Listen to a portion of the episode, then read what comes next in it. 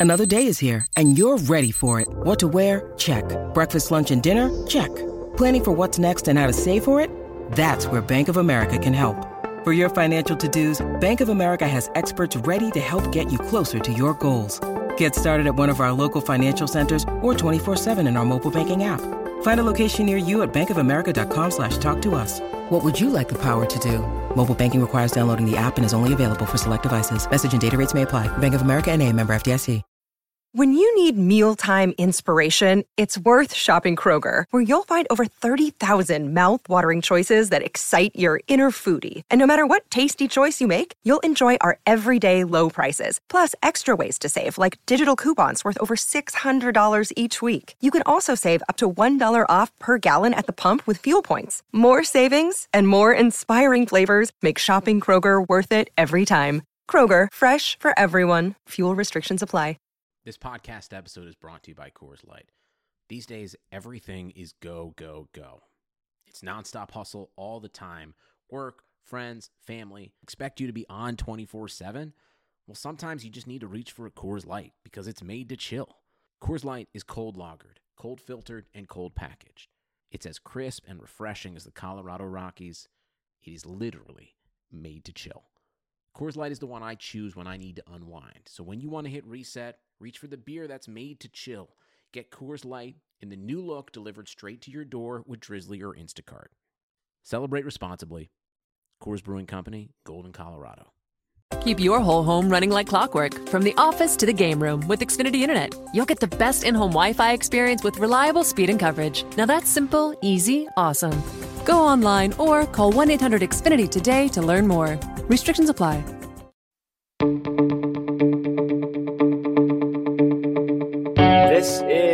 The Cubs related podcast presented by CubsInsider.com. Today we are going to air the interview between Evan Altman, the Cubs Insider editor in chief, and Cubs top prospect Dakota Mekkes. Mekkes was drafted in the 10th round of the 2016 draft, and he's been nothing but complete fire since uh, joining the Cubs system. Last year, he split time between AA and AAA, a total of 53 innings. In AAA in particular, he had an ERA of 1.44, a FIP of 3.17. His strikeout rate was an incredible 11.78 batters per nine innings. His walk rate was 4.6 batters per inning. Uh, Mekkes probably will be in the Cubs' radar to uh, be a bullpen piece next year, and he definitely has high leverage potential. So we'll air uh, a lot of good questions, a lot of good thoughts with um, Mekkes' development and his strategy and his pitch selection and so on. Mekkes probably will be at the Major League Spring Training Camp come February. And of course, if you guys are looking for tickets to those games in a few months, you can always go through SeatGeek.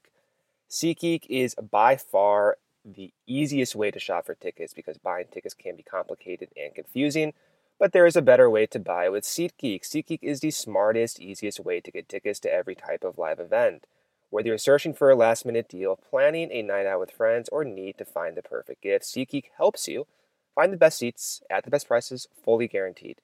Of course, this weekend, there's a lot of good NFL games. The Bears are 3 and 2. You can always get tickets to Bears games. I use SeatGeek. I actually I just use SeatGeek to buy Rams tickets out here in Los Angeles. Uh, Rams are obviously having a good year. It's the easiest thing to do, guys. You just download the app. All you have to do is just go through their app, find whatever ticket or event you're looking for, and they filter through every choice possible to give you the most logical, cheapest, best option you can possibly have. Of course, I always use it. Highly recommend it. Best of all, our listeners, you guys get $20 off your first SeatGeek purchase. Just download the app, enter promo code Cubs Related today. That's promo code Cubs Related for $20 off your first SeatGeek purchase. So enjoy Evan's interview with Dakota Mekkes, and of course you can tweet at me at Cubs Related or at Corey at CF Cubs Related. You can subscribe to this podcast on iTunes, Spotify. You can find us on iHeartRadio, any podcast outlet. We should be on there. And of course, any feedback or any of those five star reviews in iTunes definitely help us out. gets us exposure, and we definitely appreciate it. So enjoy Evan's interview. One of the things, like obviously, even if nobody had seen you before, right? The first thing that's going to jump off the page, they look at your baseball card, they look at your stats. The first thing they're probably going to see is uh, you're not you're not a little guy, right? Uh, yeah, good, pretty good size. Um, is that is that something? So like you know, sometimes like my son's in a little league now, and you, you can look out there and see like some kids are just you know they're nine, ten years old and they're just huge compared to the other kids, and you see others who kind of sprout late. Were you always kind of a, a bigger guy out there, or was there a growth spurt at some point, and then kind of following on that, is that something that you had to kind of learn to work with? I mean, not not all pitchers have that kind of size. Did you have to kind of learn to pitch using your frame? Um, I didn't grow up like I was always like kind of like tall, but not like the tallest kid in class. Like I had friends that were taller than me, and then I think it was like around like freshman year of high school, like end of junior high, is when I really like hit my spurt and kind of took off. Being like I, I'm six seven now, so I think I came out of high school at like six four, six five. um, and yeah, I mean, I I for me, pitching at least, I don't really use my height too well, more just like my length. So I guess I've never really gotten used to using the height factor of it, but I've just kind of tried to focus more on the length and using my size the best I can. So is that something um like did you play other sports growing up too? I mean, were you were you into football and and basketball as well as baseball, or has it always been kind of a one track for you? Um, I mean, I played football my freshman sophomore year of high school. And then I quit that, focused more on baseball. But I played basketball for years. That was just kind of like I just loved playing basketball. It was fun, but I kind of knew that baseball was always a sport for me. I think since I was a little kid. Well, that's and obviously so you know going to Michigan State and having uh, you know pretty well known uh, with with Izzo and the and the basketball program, and obviously uh, uh, Dantonio the football program has been really good lately, but your baseball program, I know the Cubs have actually drafted what I think the last three guys who have closed for yeah. the Spartans. Uh, so is that is there something in the water there at East Lansing? I mean, what, what's going on that that uh, you know that you guys who have been working at the end of games and and I guess uh, you know for for anybody else who might listen to this or as I put it down there, it's, it's what David Garner and, and Riley McCauley were the other two. If I'm if I'm looking at my information correctly, but what's going on with that? Is that something you guys have have learned from each other? Is that a product of the of the coaching staff and kind of how they've worked with with relievers, or is that just kind of this weird stroke of dumb luck?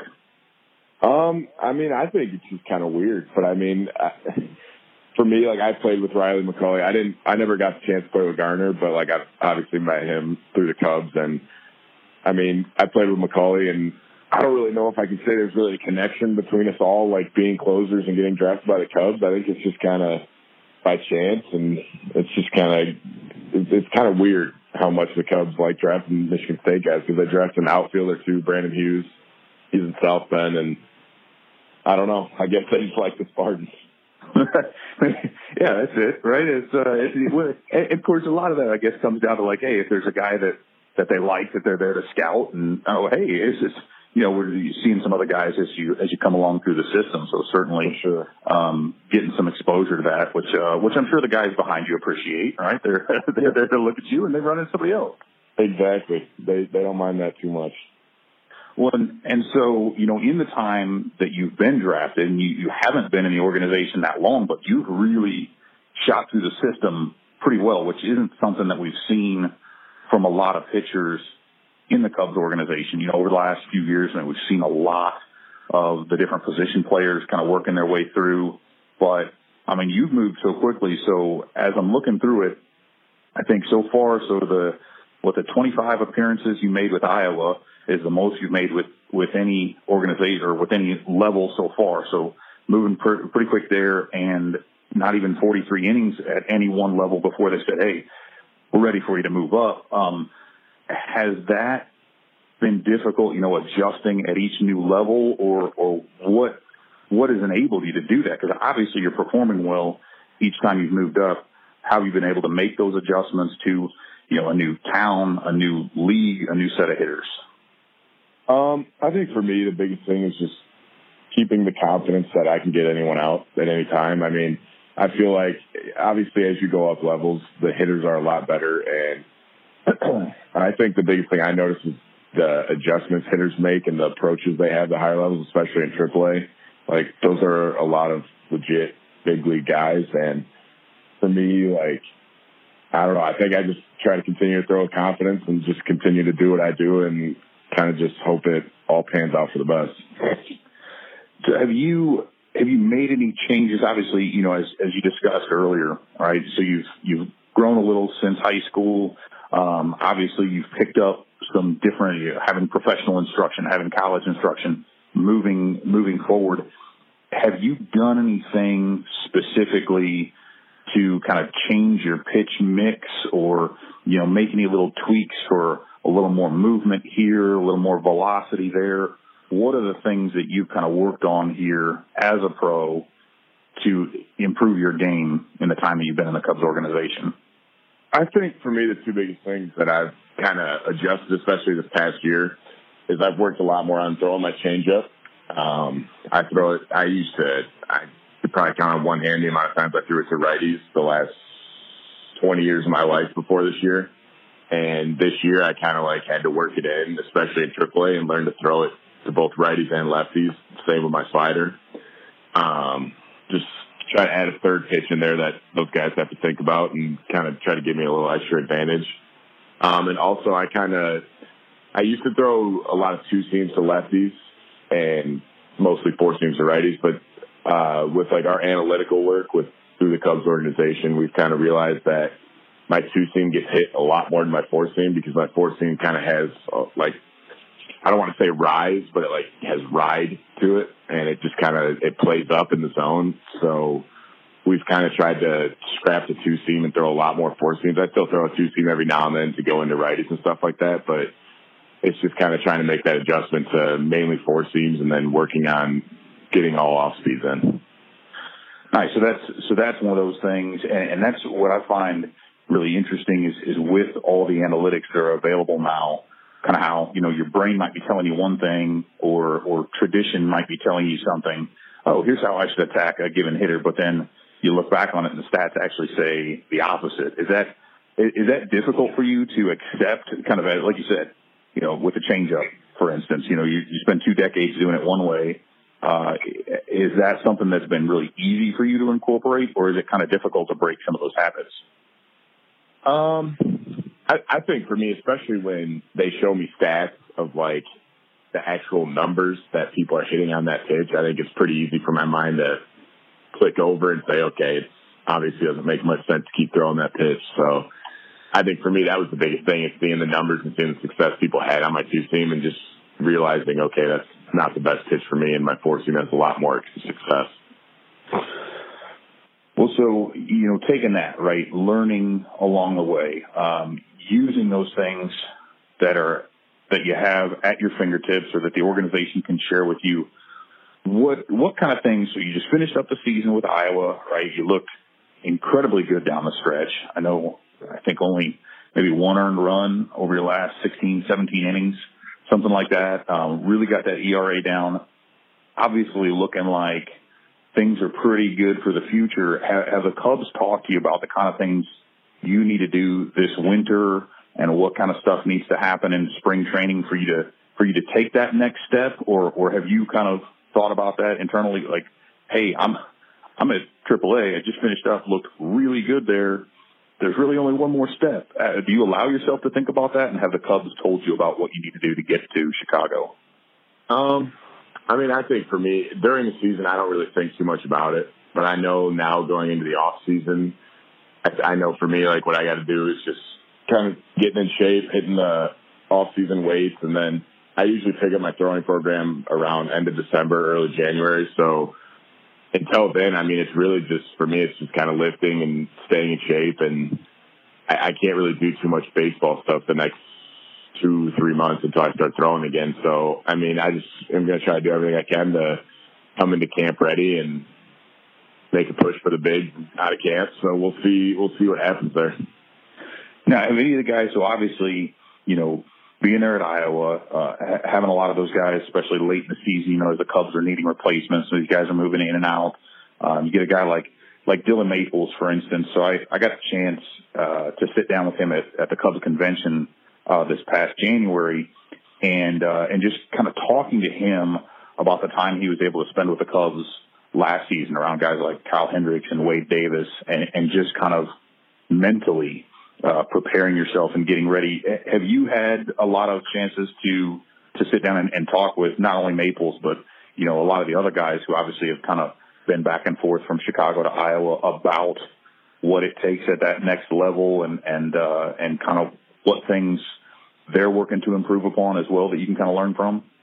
Yeah, I mean, I I'm I was pretty good friends with uh, Maples and Rob Z and Mazzone and all those guys, and they've all obviously were up and down all year. So you just kind of try to pick their brains and see once you get up there what it takes to stay up there and have success. And I think it's really good to have those guys there in Iowa. Obviously, I hope they're not in Iowa. I'd rather they be in Chicago for them. But um, I think it's just good to have them there and kind of learn a little bit about what it takes to get up there and what it takes to stay there once you're there. Absolutely. Rob is one of my favorite guys. I actually got to sit down with him the year before. So he's it's a, a dude like that, having him in the locker room, I have to imagine. I mean, just in my limited interaction, uh, has been awesome. So I, I got to imagine he's one of the better guys to kind of hang around with. Yeah, for sure. He's awesome. He, he, me and him became pretty good friends over there. Nice. So that's, so I've, I've asked a lot so far about kind of, you know, whether it be the, the actual pitches, kind of the mechanics or what you're trying to do there. As far as, you know, one of the focuses we have at, at Cubs Insider, one of the things we really like to, to get into, we've got one of the guys who writes for us is, is really, really into the mental aspects of it. I like to cover that stuff. Um, and the Cubs have really done a lot with developing that mental skills program. Um, is that something that, that you've taken advantage of or that you've gained some things from? And, and if so, could you talk a little bit about that and kind of how that's helped maybe with your development? Um, for me, like I know a lot of guys. I, I've never really been someone that is too much into like meditation and stuff like that, and like visual. Like I've, I don't know. I, I've never really gotten too much into that kind of stuff. I'm more of a just take everything as it comes instead of trying to think too much about it. I try to think as little as possible especially when I'm pitching. So, mm-hmm. I mean, I, I see, I definitely see the benefits in all of it, but I'm just, I've never really been someone that's been too into it, I guess. Um, yeah, I don't know. Okay. No, I mean, and, and that's, I, I think that's one of those things too, right? It comes down to anything else. Not every, not everything works the same for everyone. Um, yeah. but I guess having it there certainly is, uh, is one of those things. So uh, let's let's go, and of course, part of that comes from you know you look at taking things as they come. You look at being calm out on the mound. Um, let's say you're in a situation, you're up there, you're on the mound, you got two strikes, bases loaded, you're throwing at David Bote. What are you What are you throwing him to make sure that he doesn't walk off with a grand slam against you? Uh, fastball, fastball. because for me, I've always been someone that if you're going to beat me, you're going to beat my best pitch, and my best pitch is my fastball. So he might be ready for it, but I'd rather he hit that than he hits a, slide, a hanging slider or something else. Well, that's and that's one of the things you know I've, I've noticed again, and and just kind of looking through it. Obviously, you're a guy who can who can strike out a lot of batters, but you're not dancing around a whole lot. You're not walking a bunch of guys. Um, and I think that's something, you know, the Cubs have talked about that, right? Needing strike throwers. Um, have you always been that way as far as just attacking the hitters and going after them with that fastball, or is that something that you had to kind of uh, hone in on over the years? Um, especially my last year at Michigan State, I kind of had a little bit of trouble with command. Um, it's never. I, I've always kind of been not effectively wild, but like I'll mix in a walk every now and then, and I try to definitely cut down on that and just attack every single hitter. It's a lot easier, obviously, to get hitters out when you're ahead in the count than it is behind in the count. So I think for me, I, I learned that pretty quick that you just got to attack hitters and walks are usually going to turn into runs. So just try to cut down on those as much as I can. Absolutely. And, and I know you're also a guy who can go out there and, and pitch multiple innings or, or definitely go more than, than three outs. Is, is that something that, you know, does that occur to you like going in? Are you thinking about that, or are you just going batter to batter? Or do you do you take pride in wanting to go out there and throw more than one inning, or or does it matter to you how you're utilized in a given situation? I'm I'm comfortable really going as many innings as they tell me to. I'm I'm a definitely a batter to batter guy. I don't I don't look too far ahead. I don't I don't really I'm not too worried about who's on deck or who's coming up that inning. I just kind of take it one batter at a time and until they say I'm done pitching. Nice. Now, have you ever obviously you know we talked about your performance so far has been really strong. Mean, obviously you've gone out there, you haven't given up a bunch of runs, but uh, I mentioned Bote earlier. Um, you know, have you have you been in a situation? I mean, I think he talked about it too. He's like, that's the first walk off he'd hit at, at any level. Have you been on the other end of that? Have you ever given up a huge walk off homer or something like that? And and if so, was that a, an experience that you could learn from? Um, the the last walk off I've given up was my last year at Michigan State. It was a uh, Friday night game at Michigan, so rivalry Ooh. game, and I was on I think it was like my fourth or fifth inning out of the bullpen because I came in in the eighth and we ended up going, I think, 12 innings. And I had two outs and full count. I think it was first and second full count. And I gave a base hit for right for a walk-off single. After, I think it was like a 12 pitch at bat because oh. single to right to walk it off. So it was, that was a tough one for me. I mean, I was, I was pretty upset over that one, obviously it being a rivalry game and giving up the walk-off single, but I've definitely, not something I ever want to feel again. Obviously, I probably will at some point in my life, but it, yeah, it's never fun giving up any walk offs.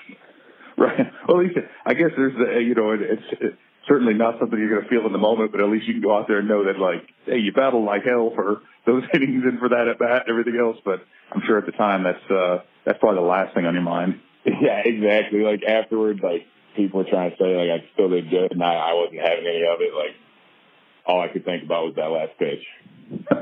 no, absolutely. And so then now how, you know, so we talk about that. That's, I guess that's the, the backside of, you know, taking it batter to batter and pitch to pitch while you're out there. But how, you know, and, and you talk about having to forget that, that next time out, right? Like how, how long, and, and that one certainly, right, circumstances are a little bit different there. But let's say it's one of those games, you know, I, I think we give up maybe uh, I think a run in uh, maybe two runs in July, right? Like uh, so when you're you're not used to giving up runs, that's that's not obviously the goal. Um, when you do go out there and maybe have an outing where you falter a little bit or, or where somebody gets the best of that fastball, how how much does that linger for you, or how quickly are you able to just shove that to the side and and hey, tomorrow's a new day and let's get after it again? Um, I'd say I'd say the pretty much the rest of the night, I'm still pretty upset. But when I come to the park the next day, it's I'm completely over it, and it's like it never even happened. Because I mean, obviously, there's nothing you can do about it anymore. So I just kind of brush it off after that. I give myself that night, and then I move on. And is there something? So you you know you talked earlier too about utilizing the two seam or the the four seam more than the two. Um, are, are there times you've been able to look at that? Like, are you studying tape of that too after they're showing that and being like, oh, hey, yeah, I did throw, you know, I did throw this to him here, and and so that's maybe a problem with it. Do you go back and study that stuff, or do you rely more on um, kind of the analytics and what is being uh, fed to you specifically to kind of utilize that moving forward? Um, I'm, I'm if I have a tough outing and like I feel like my I didn't have a feel for my off speed maybe or my fastball was erratic. That's that's when I like to go look at film and see okay like something mechanically was probably off or I was pulling off or something like that. So yeah, I definitely go back and watch film if I'm walking two or three guys in an outing or something like that. Then and I kind of feel like I can kind of feel when I'm out there that something's a little off, and sometimes I'm not positive what it is. So that's when I like to use the video to go back and kind of see and try to get a bullpen in before my next outing and kind of right the ship on that. Get those mechanics dialed in and, and see what exactly. was what was off here. Is there is there something that you've encountered over these last couple of years that, that has ever been a like a persistent little issue that you've had to go back and, and kind of continually work on, or has it is it usually something a little bit different each time? Uh, the thing that I do mostly, I'd say I, I, it's not like common, but my biggest thing that I focus on not doing and where I get into trouble is when I pull off. Like my glove side, I just fly open and that leaves my arm dragging behind. And that I got no chance once that happens. The ball just goes everywhere. So that's the biggest thing that I, that's the first thing I go to if I have a bad outing. I think, okay, was I pulling off? Like, and I kind of look back and get to see if that was the case or not. Nice. And uh, so just just kind of um, sort of wrap it up with something a little bit simpler, I guess. Uh, so uh, with the Players Weekend wasn't too long ago, and, and assuming that you'll be able to take part in that ideally here at some point in the fairly near future, what's what's your nickname on the back of your jersey for a Players Weekend jersey? Uh, mine. I was asked this question earlier too this year. Um, it would probably be uh, Cabezon. It's like big head in Spanish. I wear a uh, I wear a size eight hat, so I I typically it's tough to find hats that fit me, and the Latins are big fans of making fun of that. nice. So that's is that a nickname that you picked up since you've been with the Cubs? oh yeah, it was ever since short season. They they were all over that one. Who gave it to you? Um, Anybody in particular, or was it just everybody? No, I yeah, I honestly don't know if it was one in particular, but a lot of them, a lot of the Latin players love saying it. Nice. Well, uh, at least you're able to own it, right? That's uh, yeah. that's kind of fun. So that's cool. Yeah, for sure. So what the last thing I'll ask here is, right? So this will go out there sharing this with with some Cubs fans who are out there, and, and you know a lot of folks are really into the minors and they're following everybody throughout the organization, but you know a majority of fans are are really getting the first look at guys like yourselves who have come up uh, they're not going to see you until you get to Chicago, you know, or maybe if they're at spring training, uh, getting to watch you pitch. What's, what's something that they should know about you, you know, as they're going to be reading this here at the end of this season, they're going to be looking at maybe over the winter. What's something they need to know before they get a chance to actually see you pitching in Chicago? Um, I, I, I don't really know. I mean, I guess the biggest thing for me is just my love for the game. I mean, I I've played baseball since I was four years old, and I know it's kind of cliche to say that, but there, there, ever since I think I was probably ten in Little League when I started thinking seriously in my head that all I ever want to do is play baseball for the rest of my life. So I think that's the biggest thing for me is just I love going to the park every day, and I can't wait. Like the off season for me is probably the worst time of the year because I just get bored. The first two weeks at home, like I enjoy being home for two weeks, seeing my family, but after that, like I literally just start looking forward to spring training again because I don't know what else to do with myself. Nice. Now, will you head out to uh, to Mesa fairly early to get to get back into that, or you generally stay stay around Michigan throughout most of that uh, and, and deal with the winter there to feel what that's like before you get back out to Arizona? No, I'll, I'll, definitely try to get down there as soon as I can because I, I I'm not a huge fan of trying to throw. I got to try to throw indoors here because it's snowing from December to March. So I'll definitely try to get down there as soon as I can to make it a lot easier to get my throwing in and all that. Nice. Well, that's uh, that's really about all I've got. Um, I know I'm gonna. I said I'm gonna try to put this all together. Um, try to piece this in there and probably probably get a, a piece out on the site here within the next couple days, and then if you're cool with it, I'd like to take the audio and put it out as a podcast, as long as that's fine with you. Yeah, for sure. Um, cool. So we'll do that, and then you know I'll, I'll definitely uh, I'll share it with the folks at the agency. Uh, they've been they've been really cool about getting this stuff set up, kind of promoting it as well. So um, you know, but uh, definitely appreciate your time, man. Uh, really thank you for for taking some of the time. I know you got a lot going on, and and certainly best of luck with uh, finishing up those classes as well. Thank you. I'm, I'm going to need that. yeah. Good. What, uh, what what classes are you finishing up right now?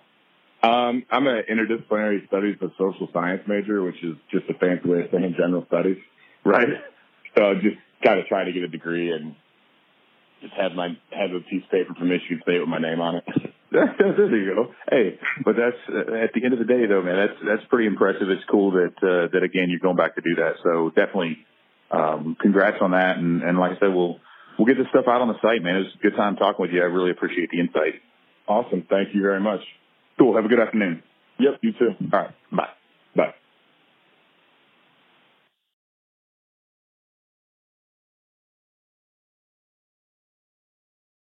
Bet Saratoga from anywhere this summer with NYRA Bets, the official betting partner of Saratoga Racecourse. NYRA Bets players enjoy world class HD live streaming covering races worldwide, instant replays, exclusive bonuses, and earn points on every bet. New customers that sign up today receive a bonus match on their first deposit up to $200 with promo code SPA. Join today at nyrabets.com and make sure to use promo code SPA to earn your sign up bonus up to $200. Sugar Ray Leonard, Roberto Duran, Marvelous Marvin Hagler, and Thomas Hearns. Legends, whose four way rivalry defined one of the greatest eras in boxing history. Relive their decade of dominance in the new Showtime sports documentary, The Kings, a four part series premiering Sunday, June 6th, only on Showtime.